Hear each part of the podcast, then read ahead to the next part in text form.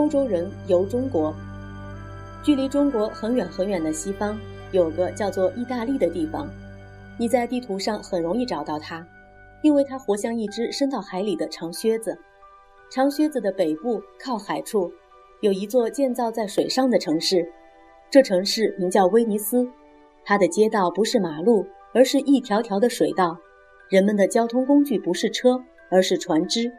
七百多年前，威尼斯和当时的元朝大帝国，一个在东，一个在西，距离实在太遥远了，彼此本来扯不上什么关系。不过，由于一位住在威尼斯的冒险家，他的精彩遭遇。让那些遥远的西方人揭开了东方神秘的面纱。威尼斯有两位姓波罗的兄弟，经常在外地旅行做生意。有一天，他们决定带着十几岁的马可·波罗到遥远的中国走一趟。他们相信那儿会带给自己好运气，赚到大笔的钱财。公元一二七一年，满怀憧憬的马可·波罗和父亲及叔叔，向着太阳出来的地方出发了。有时骑马，有时乘车，有时搭船，有时步行。就这样，他们辛苦地走了三年半，终于抵达了中国，并且幸运地得到元世祖忽必烈的招待和照顾。马可·波罗很快就学会了蒙古语及汉语。忽必烈很喜欢这位年轻的小伙子，便派遣他到各地去巡视。波罗一家人都是旅行家，见多识广，又会讲故事。他们把欧洲的许多事情说给忽必烈听，让忽必烈觉得非常有趣。三个人在中国一住就住了十七年，而且果然赚了大笔钱财。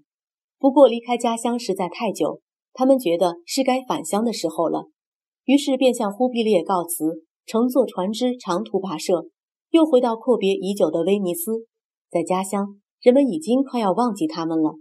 不过，当波罗一家开始述说故事时，威尼斯的人都为之轰动，因为他们说，元朝的京城大都又宽又大，皇帝的墙壁涂满金银，宫瓦的颜色五彩缤纷，光泽灿烂，有如水晶。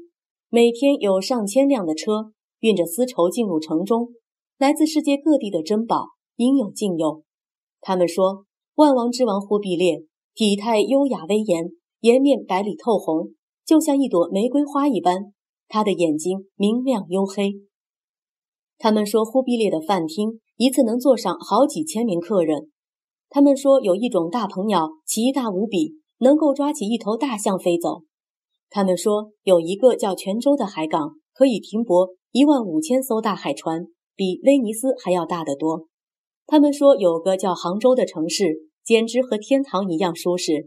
有个叫苏州的城市，也像威尼斯那样。用河道来当马路，漂亮极了。他们说那个地方的人会一种印刷术，能魔术般的印出许多文字和图画来。人们还使用一种在纸上印有数字图案的钱来作为交换的货币，非常神奇而方便。他们说那儿有一种黑色的石头，可以用来燃烧，火力旺盛无比。起先人们以为马可·波罗一家人都是吹牛大王，说的天花乱坠。只不过是编故事罢了。不过后来他们发现，波罗一家人带回来的奇珍异宝光彩夺目，多得足够买下一个王国。大伙儿才相信他们不仅仅是吹牛而已。后来威尼斯城和别人发生了战争，马可波罗战败被俘，关在监狱里。不过他还是忍不住要不停地讲他在东方的故事。有一个人就把他那些精彩的故事记录了下来，写成一本书。叫做《东方见闻录》，这本书后来被人们称作《马可·波罗游记》，欧洲人争相传颂，并且将它翻译成数十种国家的文字。有很长一段时间，它都被称为世界一大奇书。马可·波罗游记所写的故事不免有些夸大其词，不过它却让西方人兴奋不已，激起了很多人航海探险的热情。他们向往东方的遍地黄金。想尽办法也要闯一闯。虽然当时的人类还没有谁知道我们居住的世界是圆形的球体，他们还以为是扁扁平平的大地呢。在以往，西方人和东方人是很难碰面的。一位欧洲人要想来到东方的中国，沿途可能要经过许多国家，遇见许多不同种族的人、不同宗教信仰的人，他们或许很不友善，或许充满敌意，或许会像强盗般的把商旅们掠夺一空。有些商旅甚至性命难保。可是蒙古人用刀枪和铁蹄解决了一切，统一的大帝国境内阻碍各民族间交往的症结消失了。你到我这儿来，我到你那儿去，你学学我新奇的玩意儿，我学学你的绝活，彼此之间都增长了不少见识。原先只懂得吃牛羊肉的蒙古人，如今也知道别人吃的山珍海味是多么可口了。有位叫做呼斯慧的人，就根据蒙古人、汉人。回人、女真人吃东西的经验，写了一本专门谈吃的书籍。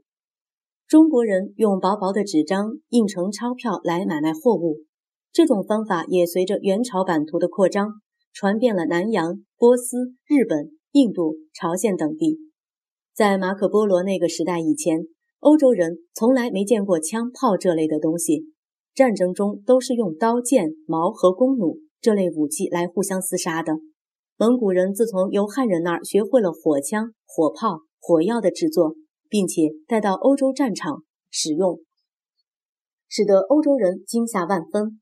因为火炮能够将强援轰倒，枪炮能穿透骑士的甲胄。尽管当时的威力还不很大，可是从那时候起，高大的城墙和沉重的甲胄骑士就不再那么重要了。人类的战争方式也一步步起了大变化。当然，指南针和印刷术也令西方人感到欣喜。携带着小小的磁针以及马可·波罗游记带给他们的梦想及诱惑，欧洲人往后终于有了地理上惊人的大发现。西方人开始听说这世界上有位释迦牟尼的圣者，他创立的佛教信徒千千万万，甚至比基督徒还要多。但同时，在元朝的京城大都。也出现了伊斯兰教和基督教的教堂和主教。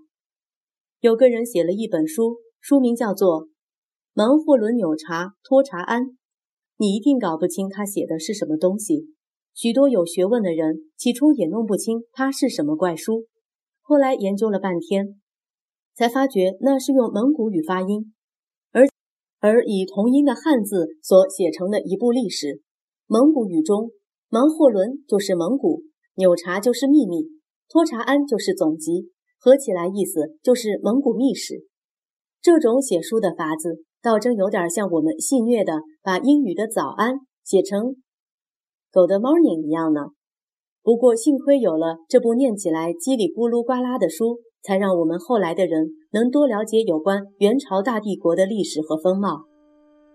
当时元朝有许多鼎鼎大名的人物，他们的名字也是这样译成汉字的。